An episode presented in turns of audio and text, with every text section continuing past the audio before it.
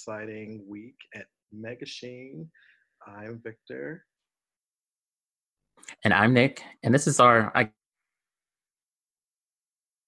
guess, our Halloween episode. Yay. it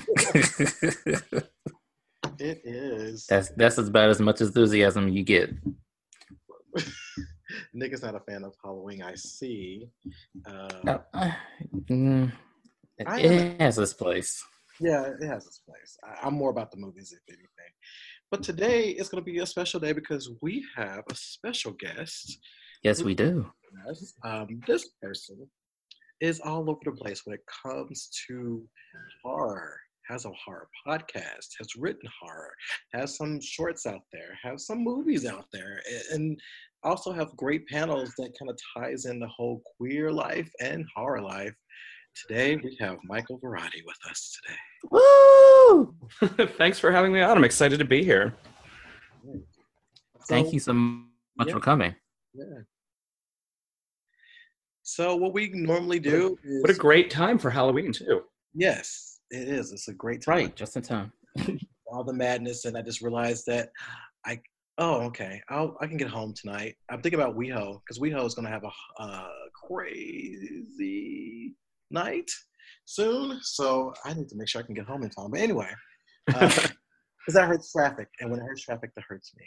So um, we're going to get started with kind of a little bit of tea. We got a little bit of tea today, but then we're going to get into more things about horror movies and horror TV because that's really taken off and all that great stuff from witches to ghosts to warlocks and everything else. So let's yes. go start with some tea. Um, kick us off, Nick, with some of the tea on the table. Yeah, so a while back they announced that the PlayStation was going to re-release the PlayStation 1 as the PlayStation Classic and everybody was speculating, "Oh, what is going to be the game lineup?" And they actually released some of the the the 20 games that are going to be already preloaded on the PS Classic. And some of them I'm like, cool. Some of them are like, uh, I don't think these were classic in my opinion, but uh, a few that caught my eye was Metal Gear Solid, uh, Final Fantasy VII, which I mean, okay, they had to put that on there. Um, let's see, Grand Theft Auto. I don't know why they put the first one on in. They should have put like the third one because that was when the actually no, never mind. Third one was on the PS2. Anyway, uh, they put Cool Boarders, and, and the majority of these games is cool, but I'm under. I already have. My, I still have my old Tekken. Well, not my old Tekken. My old PS original PlayStation. So I can just pull that bad boy out. I still have all my original games. And some people were upset, like, "Oh, you didn't get this game, or you didn't get that game." And I'm like, you're not going to make everybody happy in this instance because some people think like maybe Legend of Dragoon should have been on there or maybe Final Fantasy VIII instead of seven. But what did you all think of the list, Victor? I know you're not so much of a gamer, but Michael, I am admittedly not much of a gamer, but I did get the original PlayStation when it came out, and I was one of those people that was kind of into Final Fantasy VII as well as some of the other ones. Uh, uh, and what's interesting is that was probably the last gaming platform that I like really remember like, oh my God, I got to get this. Like I was so mm-hmm. excited. But I, that was 20 years ago maybe, but it doesn't feel like that long ago to me. And I'm more so kind of fascinated by this quick turnaround of nostalgia culture that we've had, we have now where like things are barely a decade old or two decades old and they're like all right well we're taking right. it back you know the, I, I'm I'm just kind of more interested in that culturally because we're seeing it all the time where it's uh, everything's 80s throwback now, like Stranger Things, and where it's become like nostalgia is a genre as much as anything else, and just the idea of bringing back the classic PlayStation. Um, not all that long. It's not. It's not that old. Not in the world of of, of technology. So it's just kind of fast. Yeah, I, I don't think so either. It's go ahead, Victor. No, I, just wonder. You know, speaking of since it's a big nostalgia thing, I wonder if it's if it's becoming really big because of the the state of the country right now. I always feel like when the state of the country is really bad, we start going back to the past or we start pulling things from the past and mm-hmm. i wonder if that's where, are we getting a lot of this stuff because you know seeing some of the game like seeing some of the stuff that um, nick was pointing out i was like i remember this i remember this being played in college i remember everybody was doing this while i was reading comic books but i remember everybody was like doing this and seeing that nostalgia piece come back and so i wonder if this is kind of triggered because of the state of the country right now i mean people are like reaching reaching back to something that made them feel good. I don't know. I think there's probably some truth to that. And I also think that there's probably an economic stimulus to it as well. I think that like people are not making the kind of money that they used to. So they're thinking who has a disposable income right now that we can get money out of and they're looking at the generation who would just be old enough that this would be a nostalgia throwback and be like aha we can get them to buy this because they're the ones who are going to remember this and they're the ones who are who may or may not have money at this, this current time. So i think there's like a double double-edged sword there. It's like we can hide in the past from the current mm-hmm. grim reality but there's also maybe something a little devious about it. They know like teenagers aren't going to probably drop several hundred dollars on a playstation classic but you know our our generation probably so that's true that's very true i mean do you have like the and they're probably I think on the the Switch, Sega Dreamcast might be releasing some kind of game support over there. So yeah, it's just maybe reminiscing to a time where life was simpler yeah. yeah. and not so much dramatic and crazy and hectic. So yeah, that's a very a strong possibility. Mm-hmm. Yeah but I don't know if I'm going to get it. I, I mean, like I said, I already have these games right on my shelf, so it doesn't make sense for me. I was about to say because if you have all these games, okay. So how many times do y'all play the games over? Like you play them over and over again once you complete it. Like once you save the princess and find Mookie and all them. Okay, so that that has that objective has changed over the years. So like maybe back back a long time ago, maybe I would play it over and over. Mm-hmm. But here now, like especially with PlayStation or an Xbox, they have these uh, these achievements or trophies according to the the system, mm-hmm. hmm. and you get a game whether it be story based or like do like kill five people in five seconds, something like that. Um, and that makes for the game sometimes replayability is not there in the game so but then again sometimes it is depending on like the trophy list so it just in my opinion or personally for me if the trophy list calls for me to play the game again i will play it but if not library hmm. All right. yeah. I just need to play. That's what it just comes down to. I just need to play, and so I can understand what what am I really missing? Because I feel like there's a whole world I have no idea. You know, it's like I guess it's like leather. I think you would get. I just don't know. Okay. All right. I, I like that. But comparison. I think you would get maybe because some of the games are so expensive I think some of the games right now are so expansive and detailed that you might get overwhelmed. So, like, fine if you do start like get like a PlayStation 4 or Switch. Don't worry about the Xbox because they're not about that life. Start with like a small, like maybe an indie game mm-hmm. that might help, and then increase those type of games. Because like if you start out with like say a Red Dead Redemption, there is, is so much things to do you might get overwhelmed. Yeah, I can see that. I had a roommate who was really, really into gaming a while ago, and he would play some of these ones where uh, the game was intuitive and the world would keep building on itself. Like when he would go online, it, and it, so there were always updates, and it, it never said that like I I, right. I kind of like games that I know this is my objective. Like I'm gonna go back in time and save blah blah blah, or like go get the princess, as Victor said. But when it's just like, all right, you're in space, go. I'm like, oh god, that's that's way that's that's a lot of anxiety, that's Exactly. anxiety for me. But yeah, I, there was one game that I liked. Um, I played on the PS3, and it was called Thomas Was Alone. And I think I talked about it on the podcast a while back. But it's basically just these blocks, and you, you the point is from get to point A to point B, and these blocks have different personalities, they have different names, and there's a narrator talking throughout the game, and it's just I think that would be very good for you, just to ease you into gameplay. Yeah, because I, I mean, I, I don't know if I will have anxiety. I'll probably get mad because mm. I, I don't probably died or something, or I just want to have weapons and magic and a cool outfit and some long hair. That's all I want. Okay, so you need an RPG then. yeah, Yes. maybe maybe Final Fantasy is the place to go. Yeah.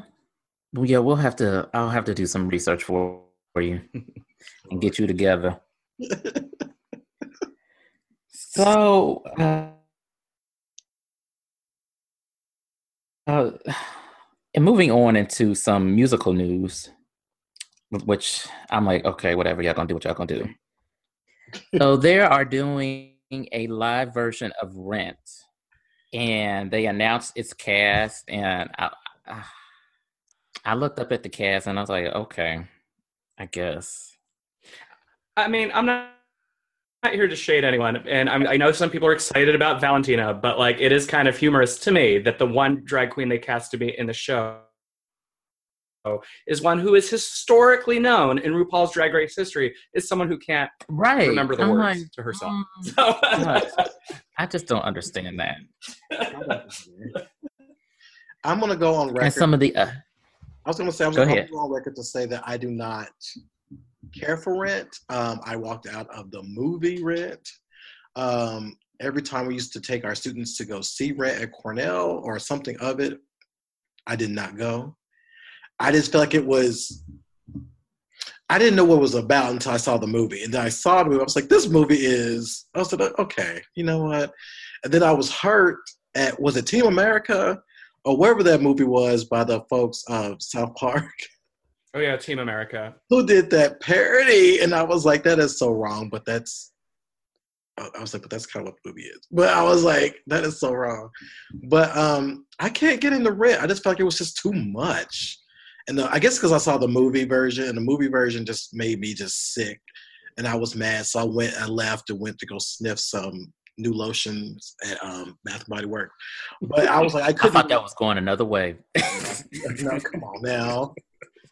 But yeah, I I don't know about this. So, um, I mean, I have a crush on Anthony Rapp, and I feel like I need to watch it just because of my crush and my respect for Tracy Thomas. So I feel like I need to go and maybe give this this musical a chance. I don't know. Did y'all like it? Did y'all like it?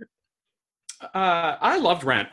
Honestly, when it came out, I saw it. I saw it on stage when uh, it first came out, or sometime around then. And I will say that the movie version is is very different than the stage show. And I I think it like they restructured the movie. Songs are in different parts of the story than they are in the stage show. It's like kind of very. Uh, I remember a lot of people who were very committed to seeing the Broadway version had a lot of issues with the movie, and I think justly so because they they sort of missed in some ways what made the show have that kind of social commentary magic on stage by kind of re-racking it for a movie. I remember at one time uh, Spike Lee was attached to direct the movie, and I was really excited by that. And then he dropped out, and Chris Columbus came in and directed it. And I kind of feel like we missed something by not having Spike Lee direct it because it's a movie about it's a story about New York, and we needed a New York Mhm. filmmaker to do it. Uh, but I liked Rent. I think that Rent probably is one of those shows that it's it's all kind of about the moment, like when it came out, like. Uh, people were still kind of him, hemming and hawing around discussing the AIDS crisis. Uh, there was a lot, uh, you know, there were a lot of issues uh, in the in the show that were very relevant. I mean, the, whole- there's a whole number in there about you know when we get to the millennium, and we're now 18 years past the millennium. So it's uh, it's kind of like I, I would be interested to revisit it through the eyes of an audience member today and see do those things still have social relevance? And of course, some things do. Like homelessness is an issue in the story, and and corporations pushing people out of their homes and and uh, gay rights issues. It is a lot of that is still relevant, but some of it might seem very framed by the time it was written too. So I like it, but I also am thinking of it kind of like with the, the rose-colored glasses of, of nostalgia, which you know we already talked a little Right. bit about. I okay. Okay, so full disclosure, I've never seen Rent, the musical or like the stage or the movie. I don't care to see Rent. Rent is to me, first off, Seasons of Love. I can't stand that song. Is, I cringe every time I hear that. It's like, oh, every gay person is supposed to know this song. I'm like, look, give me, don't give me that song. Give me anything else but that song. I, I just don't want it. Eh, eh, I don't feel anything for it. I'm like, uh, it's just, mm, ugh. Because I grew up on like the old school. I grew up like on Funny Face and Guys and Dolls and all that jazz. And so these new, what, well, new-ish type musicals, I'm like, uh, I don't know. I'm kind of, I'm picky when it comes to my musicals. Mhm. I get that. You might I'm like, like, if Hamilton. y'all- You might like. You know, I might like Hamilton. I don't know. I'm nervous because everybody is hyping it up, and I'm like, if it doesn't, l- if it's not to this hype, then I'm going to be disappointed, and I'm going to cuss everybody out. I, I, I think I But might. yeah, I, I would like to see Hamilton. Yeah, yeah. Um, you know, with Rent, I know it, it it has a very big significance. I know it has a big significance with the gay community. I know it was played everywhere, sung by every group, even sung by a choir. I remember one at a church. I was like, "How are y'all doing this?" But um, I, I, you know, I'm gonna I'm gonna check it out. I'm gonna see what they're gonna do. I did look at Grease, even though I hate Grease. I, I, I, I despise Grease. I think Grease 2 is the only Grease that should exist. But um, I, I love Grease too. Yeah, Grease 2, and maybe because that was more around my age time for me to, to really process it. Even though I love Olivia Newton John and I worship the ground that she stands on and sings on and everything, I just never liked Grease. But um, I do like Grease too. So I might like this version because I did enjoy the little stage Fox version they did of Grease to a degree. So maybe I might like this. Who knows? Maybe. Doubtful. Isn't Vanessa Hudgens also in this new version of Rent? Yes, she is supposed Oh, she is. to play um, Maureen. That's wild. Because she she was in she was in the live version of Grease they did. She's Yeah. like the MVP of live TV Yeah. musicals all of a sudden. yeah. Well, and Mario. Else supposed to be in? it? He's supposed to be playing Benjamin. oh yeah. Well, All right. I mean, they have some names. you said have some names. You know. You know. And why is uh, Tinashe is supposed to be playing the, the drug addict? Okay. Well, she can dance. Everybody. no, you know, I like Tinashe. I'm not gonna even shade her like that. I like Tinashe. So you know, I'm gonna I'm gonna look at it. I mean, I'll stick with it, but I'll probably look at it. yeah. Yeah, and I'm sure WeHo will be playing it in every bar. So we'll see how that goes. Uh, oh, you know they will. Okay. Maybe So what episode- else do we have? Um, not that much. It wasn't that much that kind of went down this week. Um, kind of geek wise, a lot of other pop culture stuff happened, but not really geek wise. But because we have so much to really get into in the horror world, why don't we just kind of flip over into that and just kind of start the conversation? Let's, let's do that. All right. I will say this. Um, I have noticed that we are seeing a kind of a, a new, I don't want to say renaissance, but a kind of a new surge of horror um, in so many different ways. We now have these anthologies. We have, you know, Creep Show has a new anthology coming out, I think, on Shudder. Um, we're seeing um, new stuff from uh, Syfy that's using a lot from uh, creepypasta with um, Channel Zero. Um, we're seeing a lot popping up with that, as well American Horror Story and um, Hunting of uh, I can't even say it. Hunting of Hill House. I want to say the other one because it's, it's somewhat similar. But we're seeing so Oh, much. the, yeah, yeah, the House on Haunted Hill. I yeah, I keep I keep conflating the titles as well. I know.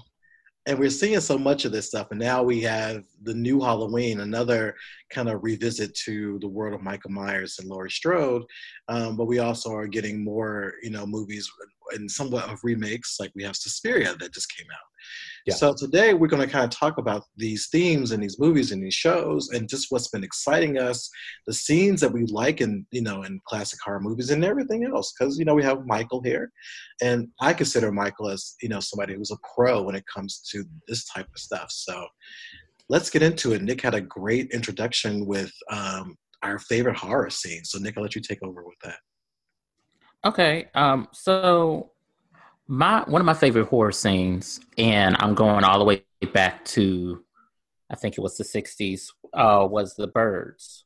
Hmm. And the birds actually got to the school. And Tippi Hedren's character is telling the teacher that we have to get the kids out. And the kids are walking, and then they start running, and you see the birds going and that was just so terrifying like and then even like after that scene and towards the end when the birds just go away it's just like when's the next attack Right.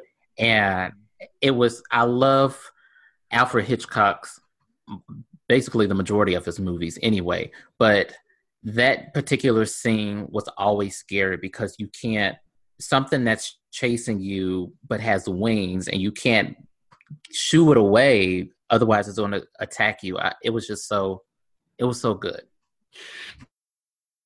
Well, I think Hitchcock had a really great style of being able to kind of put an idea in your mind that, uh, it, it- exactly like you're saying, you start thinking about this. This is not really something that you can outrun because birds are small and fast and they can fly, so you can't really get away from it.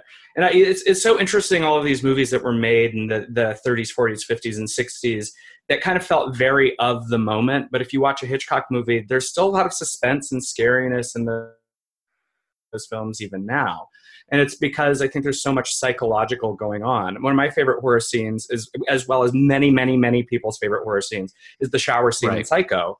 Uh, and I, I think about it a lot because it's one of those where people, when they, when that scene was first screened, when that movie came out, people were like running out of the theater in like with nauseous and like you know in fear, like it, they had not seen anything like that. And it seems timid by today's standards in a world of like movies like Saw or Nightmare on Elm Street or whatever.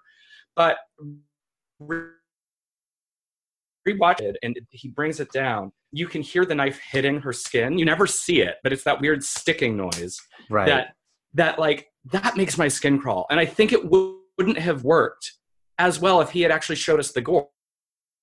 Mhm. because you're forced to think about it then. You're just like oh i'm imagining what's happening and i guarantee what's going on in your mind is probably worse than what they would have ever shown us in the Mhm. 60s so uh, i love that. That's just i think i think that's what, the way the birds works too exactly what you're saying. Like you start thinking well how do you really get away from something that's in the air? Like they can fly they can they're everywhere that's scary. There- was a scene on Psycho where um what's his name? He's asking um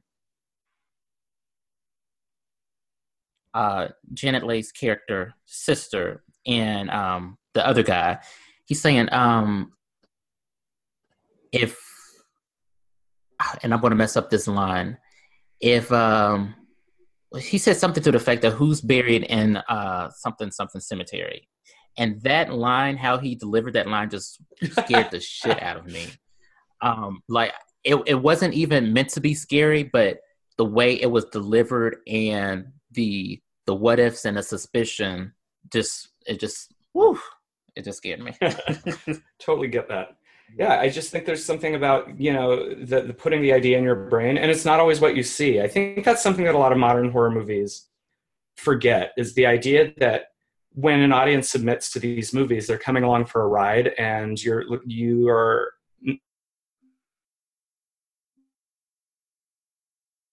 imagine some of the scarier movies are the ones that don't give you everything. They tell you they, they might infer there's a body in the graveyard there's there's a you know someone in the bathroom but they don't have to show you everything. Uh, I, I don't know. I think the unseen is often more scarier than what we see. We've all seen that movie that seems really cool and then the third act is just a guy in a rubber suit and you're like all right right. yes Victor, what about you? Um, I'm gonna try to change. So, because I, I have so many scenes, so I'm gonna try to remix it to something totally different. I one of the things I like is actually from I think um, Halloween six or five, wherever the Curse of Michael Myers, and it had um, you know it had our Bay and it it had um oh and I say his name I think of his name and his name's inside of my head, um, but he was the new Tommy, so he was the he was Tommy. Paul Dil- Rudd. Paul Rudd was in it. Yeah. But what I liked is when that part when he is facing Michael, you see this look on his face where he's almost like he's smiling, but it's like this weird madness of like he's here, this is really happening type of thing in his face. He does it like maybe twice.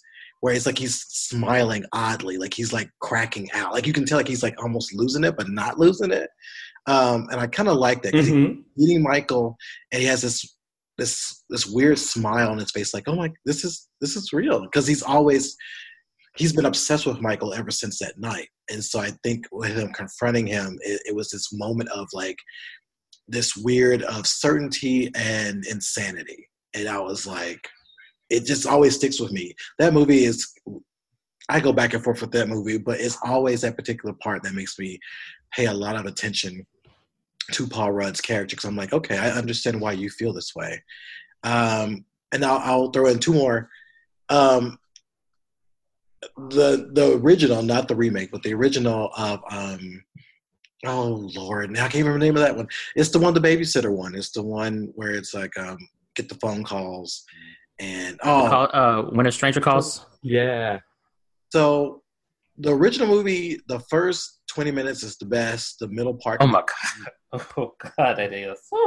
but the scene when she's older and she's at a restaurant and he calls her at the restaurant um it was that moment when she hears his voice and she lets out this scream i just thought it was just a perfect moment of you know taking her back to that time when she was young and you know you know did not know that you know this killer's in the house he's already killed the kids um but i like when they revisit her i think it's 10 years later and she she just lets out this this scream, this ungodly scream, and I really, really just love that part of the movie. I actually watched. I skipped the middle part just to get to that. If they would have cut out his story, or whatever they were talking about, and just kind of focused ten years later, um, that would have been neat. But I like that particular part. And recently, in the updated It, I am obsessed with the scene where the kid, the heavyset kid, is in the library and as he's reading the history about Pennywise, it is that librarian in the back who's watching him with this evil grin on her face. You can barely see it because it's set so it's focused on him, but she's watching him as he looked through the book. And that scene alone was exciting to me. I was like feeling it. I was like, "Ooh, yes, give me all that thrill." Yes. I was like I was like pumping my chest. I was like, "Yes, look at her in the back. Look at her in the back." it was just giving us all the you know that creepiness of what it is and if you ever read the book the book is something else but i'm just saying that it gave me that creepy feeling that when i read it way back um, so that's one of my favorite parts is just seeing that just seeing her do it. You can actually go on youtube and see that just that scene alone. And people have actually written about it and talked about that one librarian just watching him read that part. I don't know if y'all noticed that if y'all saw it but that's my I love that part in that movie. Well, I think it's really great because they they had the presence of mind while making it to put things like that in the background because I think that people don't realize that when you set up a scene in a film, sometimes you subconscious you subconsciously see everything, even if you're focused on the action. And you can create a sense of unease with your audience uh, by just placing things in the background that they maybe don't even necessarily know that they're seeing. And that's so genius with with uh, the way it was made. Is they're like kind of inferences of Pennywise all throughout the movie, even in scenes that he's not there, Yeah. which kind of add to this like kind of like mounting tension. Uh, which that the librarian is, is so scary. I mean, I, I, I love that. And I love the idea of the, the balloon just floating through the library and how everyone's stoically sitting there and staring into space except for him. Because that it's just like a, it's a nightmare. I love that. Yeah. Yeah. And I, I, I want to throw out one more because it just hit me. I watched the original Suspiria, and I, I I'm always obsessed with the music. The music I'm just obsessed with. But there's a scene where she Susie is walking through the hallway and she sees this old woman and this witch boy. I call him a witch boy because he's dressed like a witch boy. um, and there's something where she's cleaning some little knife or something, and it glows, but the little kid smiles as it glows really creepily. Then when it goes back to normal, he the smile disappears. But you have to really watch it carefully just to see it. But it's just that part where he's looking at her, he's grinning really evilly, and then when the light flashes down, he's like back to normal. And I was like, oh my God, that is that would freak me out if I'm walking around and this little kid start, you know, grinning when this thing glows in my face and he looks like a little witch boy, like the like Klarion. That's what he looks like. If you ever saw Justice League, I think it's the the Justice League, the, the bigger version where they had Morgan Le Fay, her son. That's what he looks Yes. like. He looks like that. So if you ever have a chance to see the original Suspiria, watch that particular scene because it just always creeps me out. But I love it. Yeah, that woman's pretty scary too. yes. Right. How about you, Michael? Do you have another uh, favorite horror scene? Oh gosh, I mean, I this is like my whole life is horror movies, so I could probably run through many just because of how much impact it had in pop culture. Is the scene in the original Nightmare on Elm Street when Johnny Depp, any current issues with Johnny Depp aside, Yeah. the, the scene where he horrifying to me because that to me affects like the very like primal of fear of that you know you're supposed to be safe in bed that's supposed to be a safe place you're like you're most vulnerable when you're asleep and so it's not even that freddy is there. Like we know that freddy's the cause but like just the idea that he's in bed and the bed just swallows him and then it like it spits that geyser of blood out. When i was a kid i was just like wait what? Like because that's like you don't want to go to bed then. That's like the, not where you want to be right after that. Like usually like when you're a little kid it's like oh there's a monster in the closet whatever i'm gonna pull the cover. Can't even hide there. So i just think that there's something really uh, smart about the way that was constructed uh, i think that movies that utilize a lot of atmosphere always get me i think that uh, you know the idea that they splice that face into frames of the exorcist that kind of like flashes while you're watching the movie Yeah. that uh, that always gets me. Um, I I really like uh, in Evil Dead 2. It's you know speaking of just kind of like atmosphere mixed with like insanity when he realizes he is stuck in this house and he can't leave and like all of the things in the house come to life and start laughing at him. That to me is scarier than any of the demons and like bloodshed and craziness in the movie. The idea that like he's just going nuts. Like is it the house or is it just him? Like he just did Yeah. like the good and well curated horrors. So you know, scenes like that always kind of leave an impact with me. Yeah, it's, it's funny that you mentioned that because I, it makes me think about Friday Thirteenth, just the third one, where the poor woman went and went crazy at the end. And yeah, I remember I was like, "Is that?"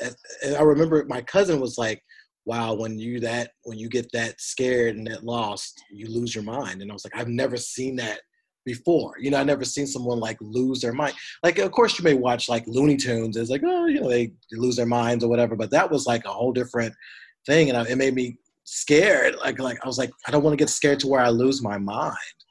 Um, but yeah, that was interesting to see. So when you brought that up, it made me think about that particular scene where she just lost it. And I'm curious because I I heard in the book they explained that she had to get. There's a book version of it where she had to get mental counseling for many years after that. But I I don't know. But I've always loved that part in the movie as well. well, honestly, wouldn't you?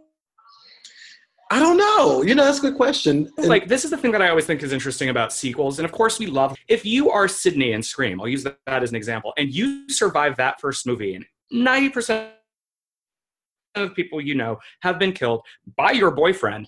It's like, you don't just go to college the next the one thing that's always like bothered me about part two where she's just like okay like she has she's more careful about how she answers the yeah. phone i'm like no this would be crazy and ju- justly so she like deserve like you know that's the thing is like i think sequels never really take into account that the next day is going to be worse than you could possibly imagine. And maybe that's the real horror. That's why we never get to see that. You bring up a good point. Mhm. and, and Nick, I wonder how you would feel like you know if something like that happened to you too, because it's like, how would you feel if you knew? Because I grew up. I mean, I'll, I think I shared this before. I grew up where I knew a kid who became a killer. I oh, knew, wow.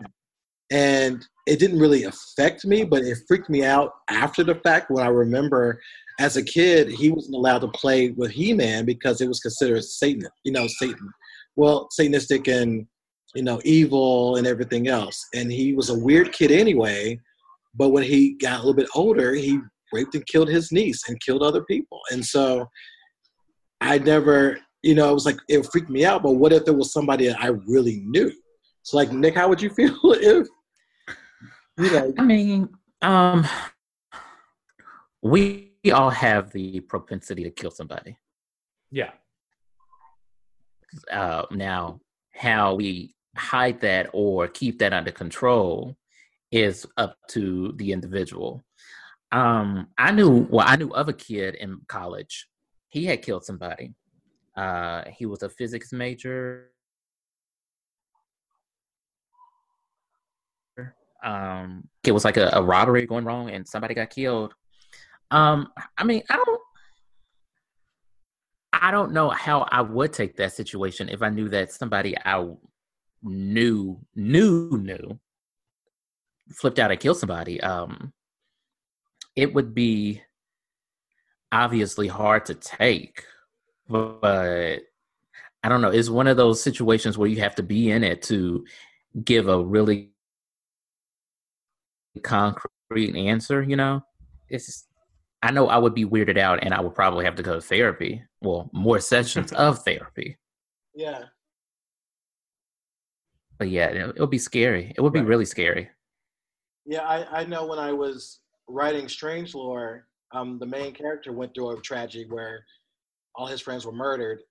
Um, and I had to really think about, I had to, you know, talk about the things he had to go through. It had to be over a year before he can actually try to do it. Like he quit school and everything else.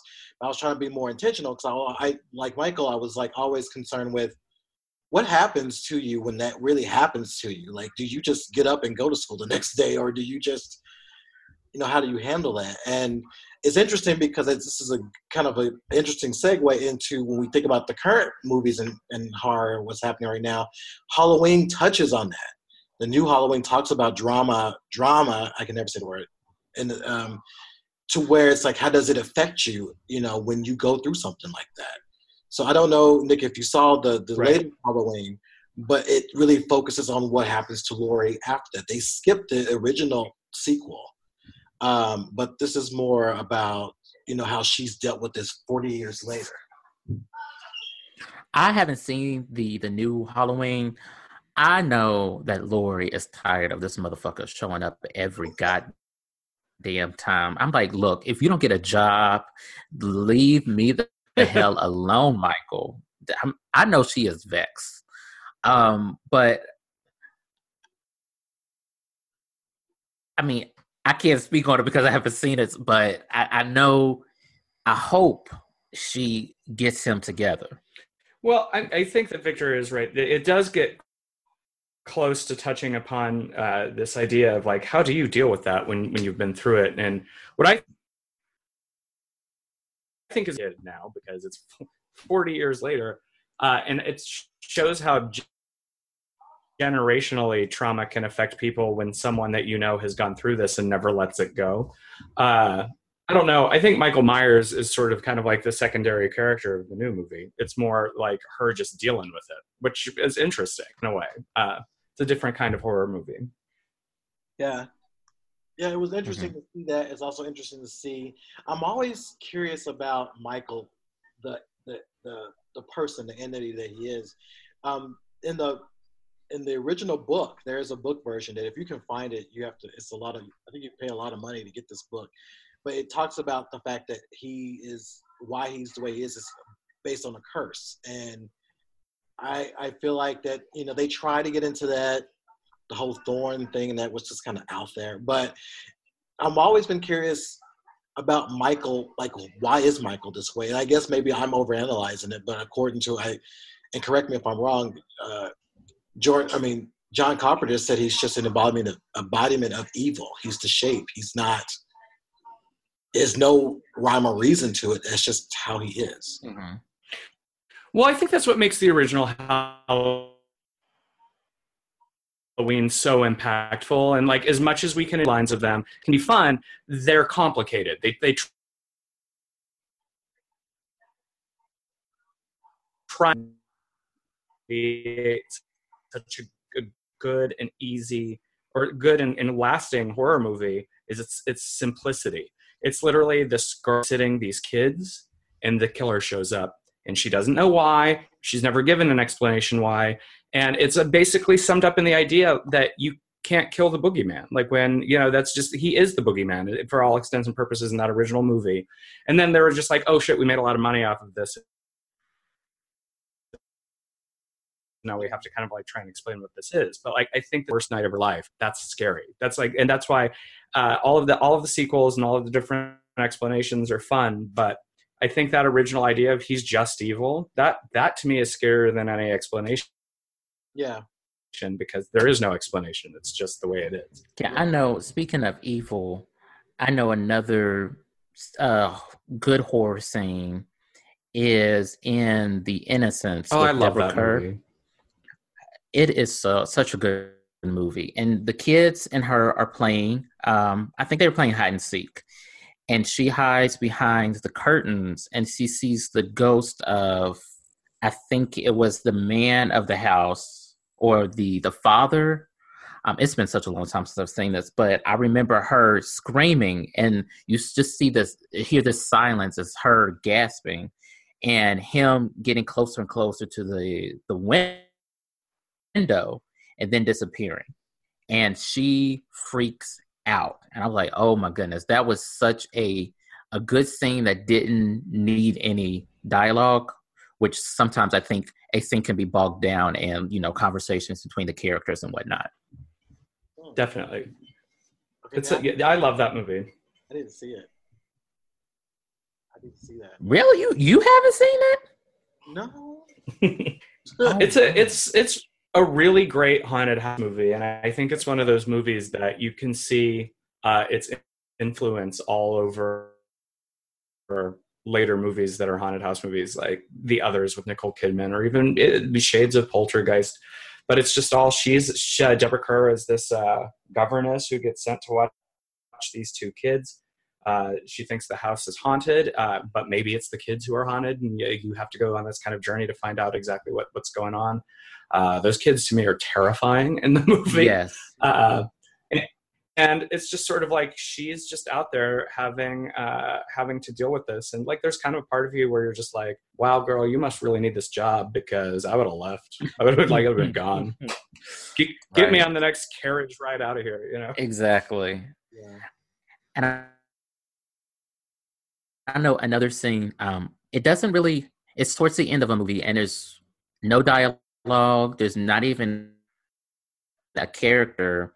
But at the end of uh, the Blob, the original Blob, the one with uh, Steve McQueen, um, after they finally get the Blob cooled down and frozen, and they drop that thing in like the Arctic.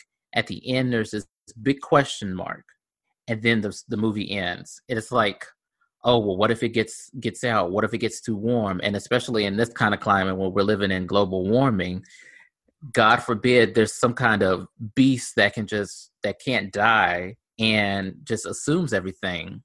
And that that scene always scared me and my sisters because we like you just don't know. And i think the fear of the unknown uh is such a a mental fuck up uh like i i think people can't explain sometimes what they're so afraid of and that's why i gravitate towards those kind of movies rather than the whole slasher flicks Yeah. It, and you know, you basically created the sequel right there because that could be the sequel. I mean, there was a sequel, but there there could be a sequel to it's like okay, they dropped it off. Global warming is happening. It's back. You know, and now what do they do with it? I mean, that's basically Right. right because it's like that is a good question. What if there is something like that?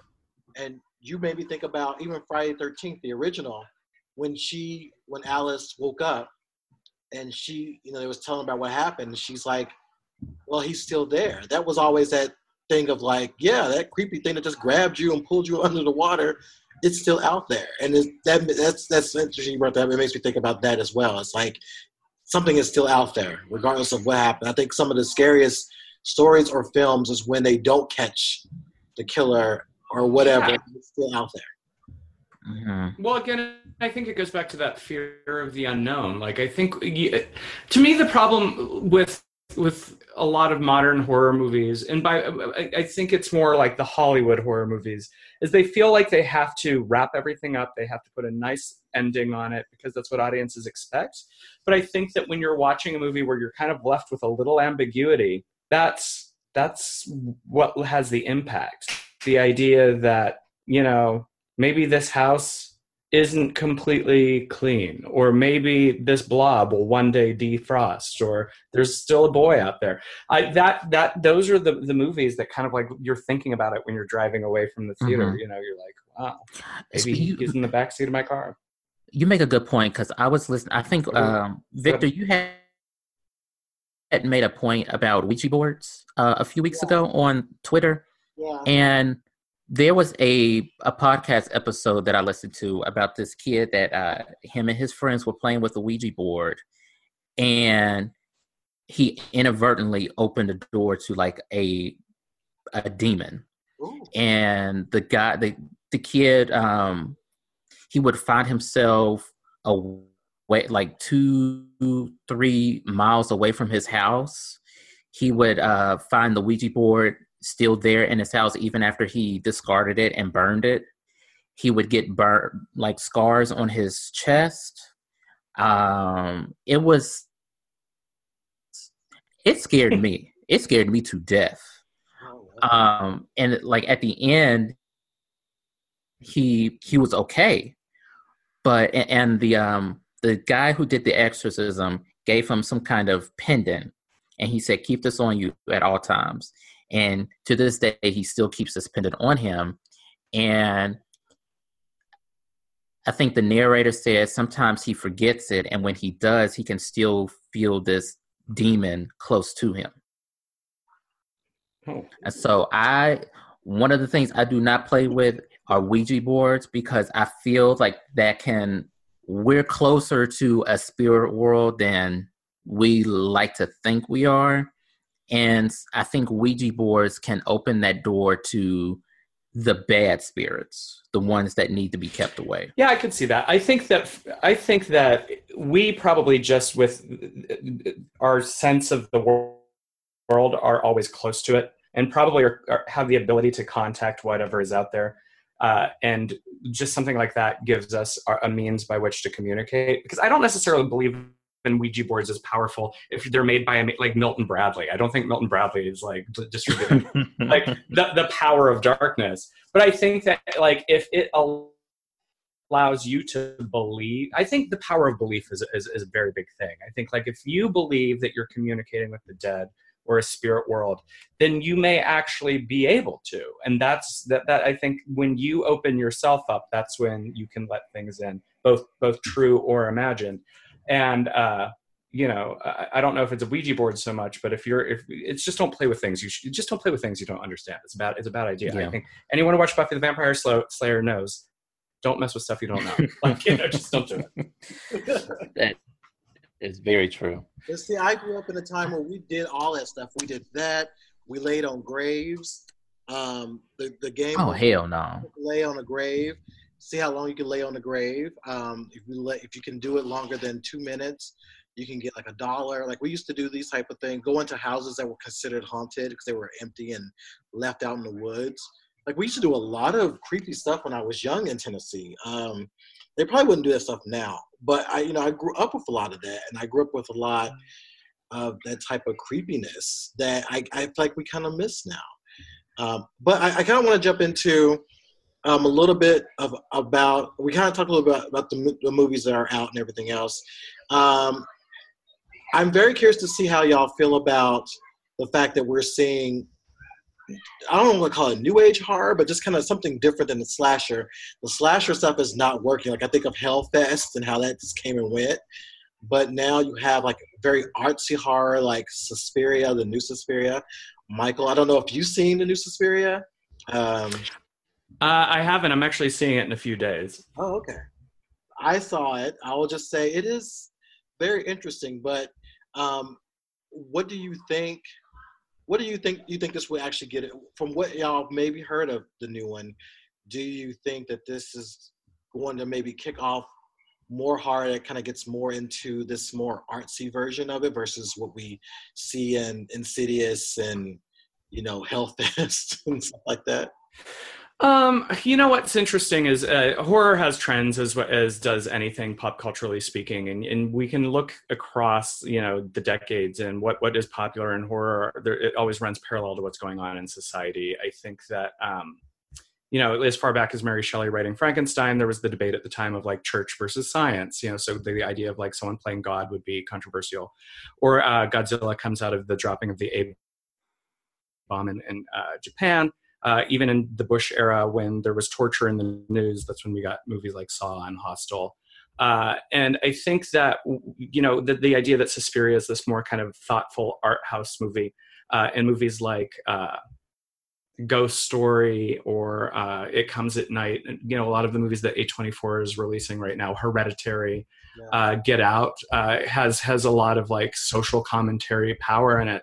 I think that w- what that is and, and victor you alert, alluded to this earlier when you were talking about this kind of horror renaissance is going on is that horror does tend to have a, a spike during times of uh, political and economic uh, anger or depression. Uh, and i think that what's happening is people are very frustrated with the world right now uh, and justly so. And so the horror movies are not only reflecting the social commentary that we want to see, but they're also reflecting this heightened anxiety that is going on in society because I think I think we're all anxious. I think we're all scared in different ways. And uh, Wes Craven used to say that you don't actually go to see horror movies to be afraid; you go to them for release. And I think right now all these movies are driven by anxiety because there's such anxiety in the world that people want to go and kind of put that into what they're seeing and like let it go for two hours because they, it can manifest in a witch or like you know Catherine Keener drinking tea or whatever like mm-hmm. the villain is. Uh, and and there's just like a momentary catharsis to it and i think that the reason these ones are working right now is the world is kind of thoughtless and there's a lot of cruelty and a lot of uh abhorrent behavior but like you've got these movies where you know there is kind of that that thoughtfulness to Suspiria. There is the social commentary of Get Out. There is the uh, the kind of de- deconstruction of the family and Hereditary that people can go and like they're feeling that and they don't know how to to um, vocalize it but we can vocalize it through otherness and through monsters. And uh, that that i think is probably why we're seeing those right now.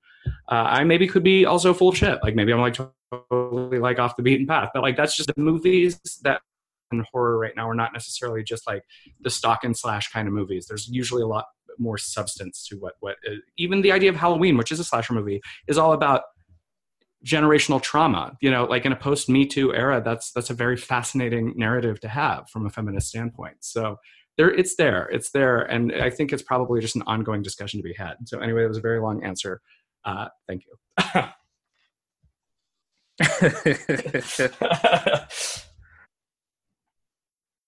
yeah, it's you know it's no, that's a good answer. I think that's a good way to put it, just because um, horror is it needs to change. Um, it needs to always be something better and different uh, in so many different ways. So I'm happy to see that. Yeah. Yeah, I'm always I'm always very happy to see horror change and horror develop lot. So hopefully we'll get more, um, just something more and, and more exciting. I don't want to see additional Halloweens or any more Hellfest, but I do want to see, and I don't want to see more remakes. I do want to see something new. And I think this is where we are getting new stuff on television. So yes, y'all are now seeing um, we are seeing, you know, a lot of that grow in a lot of these anthologies and what have you. And I just watched the original Creepshow the other night because I'm obsessed with Father's Day. Oh, it's so good. the music, I even have the song "Don't Let Go." Like I even have, I have it on my iTunes. Like it's, I, it's everything about that particular thing is really neat. But we're seeing a lot of TV t- turning into horror now. Um, I will ask y'all, what is y'all favorite horror series? And do we see more of this coming way? And Michael, I think you've been working on some stuff, so you can talk about that too while you're in this.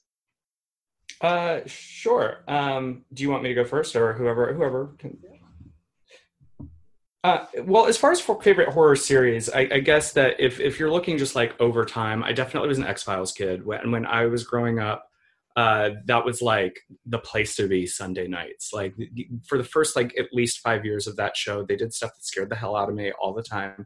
I wasn't even necessarily there for like the like alien mythology that was going on. It was more so those like one-off episodes where Mulder and Scully would go and investigate, and all of a sudden it's just like, oh, they're like hillbilly cannibals, or you know, it's uh, the PTA is actually Satanists, and you're like, what? That could happen in my town. Like you know, it scared scared the hell out of me as a kid. Uh, so that always is one of the first things I think of. I love the original Twilight Zone. Uh, again, very social commentary. Uh, but I think more modern, like if you haven't watched The Haunting of Hill House yet, it's one of the best 10 episodes of television. It's just like positively horrifying in the best way. And I'll, you know, I'm going to say it. I'm really, really into uh, Chilling Adventures of Sabrina right now as well. Like, I think it's fun. I like the witches. Uh, yeah, so there's a lot of good horror content on TV that I'm really into. So um, yeah, that's that's, that's what, what I'm into. Yeah. I, you know, I I'm into American Horror Story to some degree. I think this season is probably the best season they've had um, so far. Um, I love witches. Anything with witches, I love because I used to practice witchcraft as one of those confused teenagers. back in the 80s um, and watching some great movies about witchcraft. One of my favorite move, witch movies will always be Midnight Offerings, um, just because it was just done by the two goody goodies from the two goody goody type of shows. Um, one of the actresses was from um, the Waltons. The other one, Melissa, Melissa, Sue Anderson, was from Little House on the Prairie, and Melissa Sue Anderson was the evil witch. um, and then the the girl from the Waltons was the good girl. Um, but they were seventh daughters of a seventh daughter, and they had powers. But I, I loved I love witch stuff, and I and Sabrina was was cute. Um, I I, I kind of wish witchcraft would leave the whole Satan stuff behind. Like I, I think you can you can really elevate witchcraft these days. Mm-hmm. Um, but I, I, I did like that. I do like um, Channel Zero, um, Dream Door. I'm watching that right now, which is very interesting. It's from a people of color perspective. The lead characters are black, so I really like that. Um, and I, you know, I'm looking forward to what this Creepshow series is going to be um, because I love the original Creepshow. There's been three Creepshows. Um, the third one we don't talk about because that was hard. um, Michael, maybe you've seen this. Nick, maybe you saw it. I remember seeing three and was like, who, what? Pro- like what high school project is this? Um, but I am curious to see what they're going to do, and I'm also, um, you know, Haunting of Hill House was was was good. It took a little bit for me to get into, um, but it was good for what it was. It was a nice, slow horror, not hammer horror ish, but you know, well, some people said they can see that. But I, you know, I really enjoy that. But I, I, really hope we get a little bit more horror, but not to a point where it is drawn out. Like for example, the Scream series, I did not care for at all. I did not.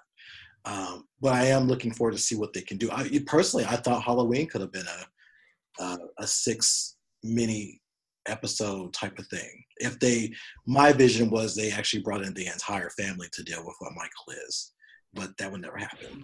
well, you never know. But I, I could see Halloween or even Nightmare on Elm Street done in an episodic way, where it's like one season, six episodes dealing with the mythos of those particular characters. I'm surprised no one's quite got there yet. I think in the era of Netflix and Hulu and Shudder and all of these places, I, I, think that you know there's still that old studio mentality that we have to go for the big budget motion picture. But can you imagine, like even even off the heels of this new Halloween, uh, since they're like all about just making up their own timelines with every new project, mm-hmm. you could do an eight episode series of Halloween on Netflix and bring back Danielle Harris as Jamie as an adult, yeah. and like what's her life been like? You know, yeah. that would be interesting, uh, and you could really stretch that out into a story that's both scary and personal. I don't know. I like that. I like that idea. I think that yeah, you need to kick open some doors, Victor, in Hollywood and, and tell uh, Nick, have you been watching any of the horror stuff or? Um. Well, you know, uh, we started. I started uh Sabrina, mm-hmm. and I like how it's going. It reminds me. It has a whimsical feel, like uh, a la Tim Burton. Mm-hmm. Um, but I'm liking what I see. Uh, Prudence is my girl, and Ambrose can get any. He can get it any time of the day. um, I haven't been keeping up as far as like the new series. Uh, granted, I'm still uh, behind on American Horror Story, so I haven't even started the new series. Um, I think my favorite horror, and I'm using quotation marks for that, uh, series is The Twilight Zone um, I think back to the old um, episodes, like for example, a Monsters Due on uh, Maple Street. Hmm. That is my kind of horror because you know what happens when you pit people against each other that were at one time neighbors or friends or the episode where these guys thought they was going to space and they thought they were in space and they killed each other only to turn out that they're like they're aircraft dropped like maybe 50 miles from where it originally was. You know things like that or things like um the episode uh, beauty is in the eye of the beholder where pretty was ugly and ugly was pretty. Yeah. That oh my god that episode was so good. And i know jordan peele is supposed to do the series over and i was i'm very hesitant because that to me is such a a necessary look at people and culture and society and how we treat each other and those idiosyncrasies that we have. Maybe I, I think he would do good, especially since he we have Get Out from him. It's just, I guess, the the person who loves their old their oldies so much. I don't want to see them tarnished. But I would, I kind of would like to see his interpretation of some of those beloved stories. Hmm. Yeah. That's it. I I grew up with Tales from the Dark Side and um, both Tales of the Crypt, so I, I feel like I think it would be nice to see some new stuff come out, but I would like it to come from different writers because I, I do feel like, and Michael, you can chime in on this. I do feel like right now horror is somewhat controlled by the same people, and I'm I, I kind of want to see other people, you know, to really. And no shade to them, they're doing it successfully, but at the same time, like I'm seeing the same people involved. I almost want to see what other people are doing with it, what other people can really give us when it comes to um, especially more people of color at the helm. So I like Jordan Peele's opening that door, but at the same time, I also feel like yeah. we're still seeing some of the same people, you know, making movies and, and making and doing. Well, it's interesting. Yeah, I, am I'm, I'm with you in the respect that at the end of the day, horror, although the subversive genre, still is uh, beholden to show business, and show, show business is definitely run by studio heads and network heads who tend to act as gatekeepers, which tend to uh, very incrementally and slowly seem to wrap their minds around the fact that there's more than one kind of story that can be told. Like, you know, the idea that, you know, they still have to be convinced that women or people of color or queer people can tell stories is stupid. Like, you know, obviously, because we know that there are so many not the space we made available to to have that be done um, but it is I, I, I totally know what you're saying it's like there there are some really amazing artists out there who are you know keeping horror afloat and there's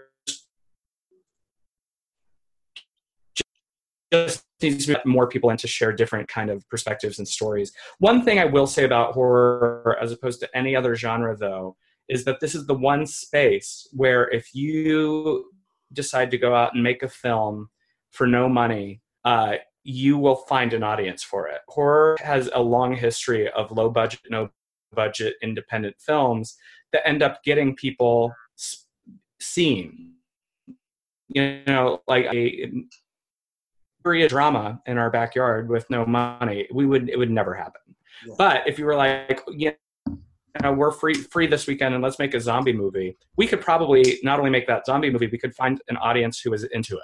And then from that, you might be able to get money to make the next movie. Which, like, a lot of the people who are now working in horror today started that way. And I think there's something powerful about the fan element of this this genre that allows people to go out if they have a story to tell it. We just now need to get the people who um, kind of sit in control of of the wider mainstream to realize that you know all all of these stories are valid.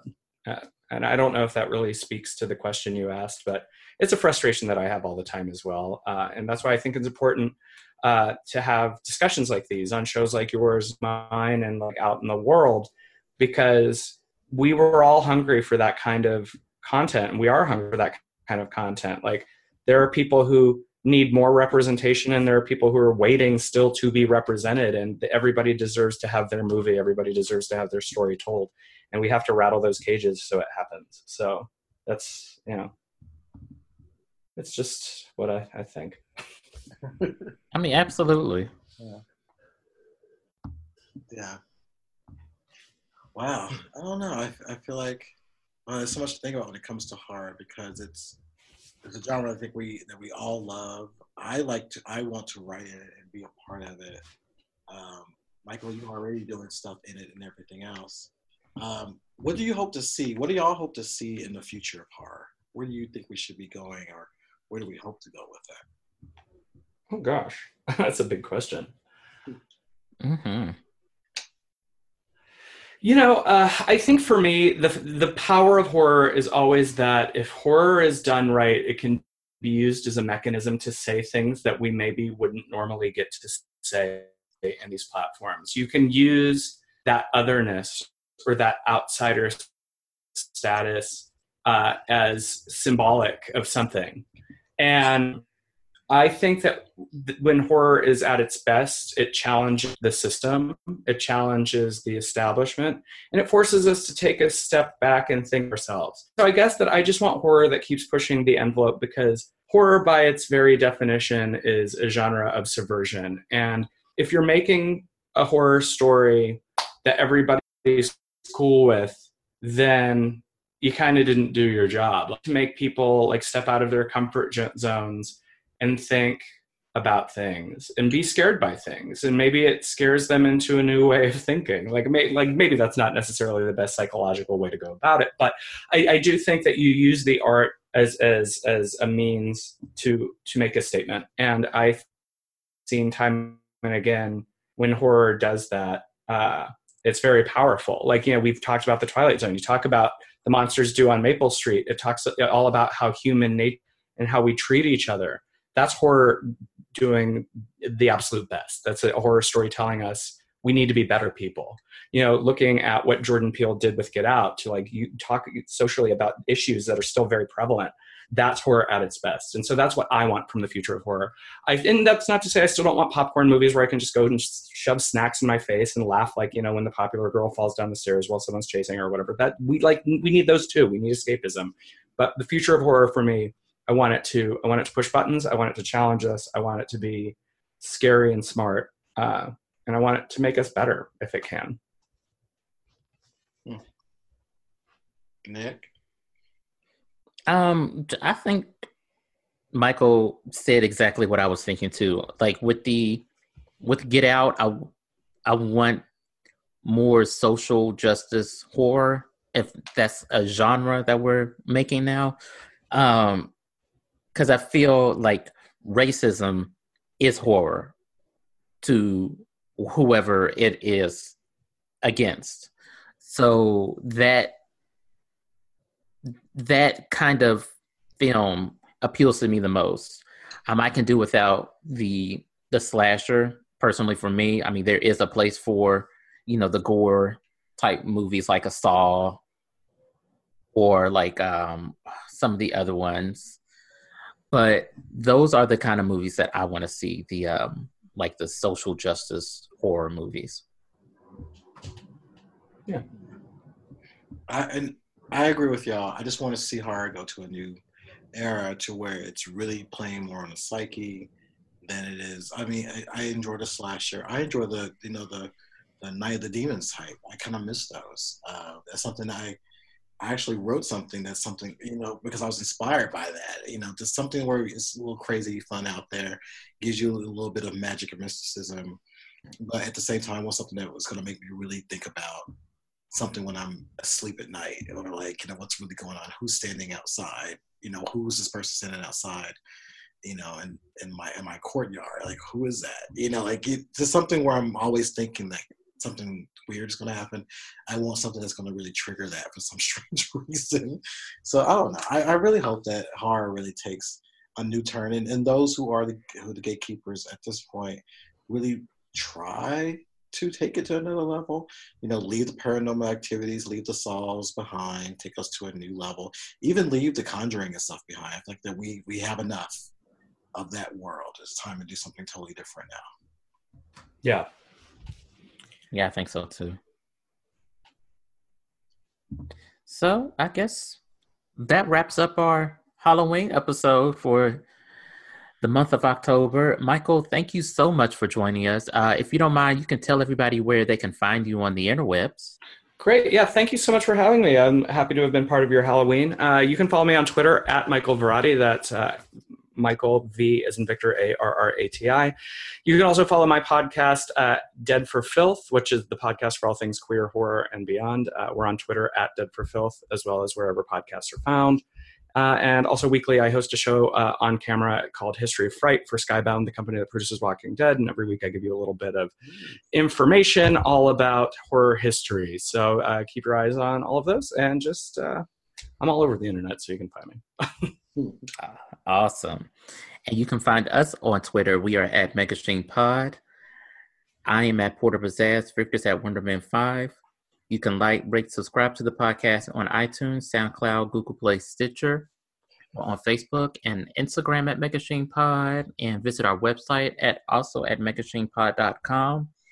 And one more thing before we get out of here. Um, to our the listener letter that we received um, I won't say your name on air, but thank you so much for telling us that this podcast helped you through some really dark times. Um, I, when I read this letter, I started getting teary eyed because I didn't think I could do that or help somebody get out of their darkness. Yeah. No, it was amazing to read it. Um, and it it really helps to know that we are helping in some form or fashion we're helping and that's why we do this. We don't do this for the fame or the fortune or the glitter glitter or the whatever. The glitter or the gold. We, do it, we do it because we have fun doing it. We like talking to people. We like talking about these issues and if it's helping you get through your day then that's that's great. Yes and whatever you're going through you got this girl.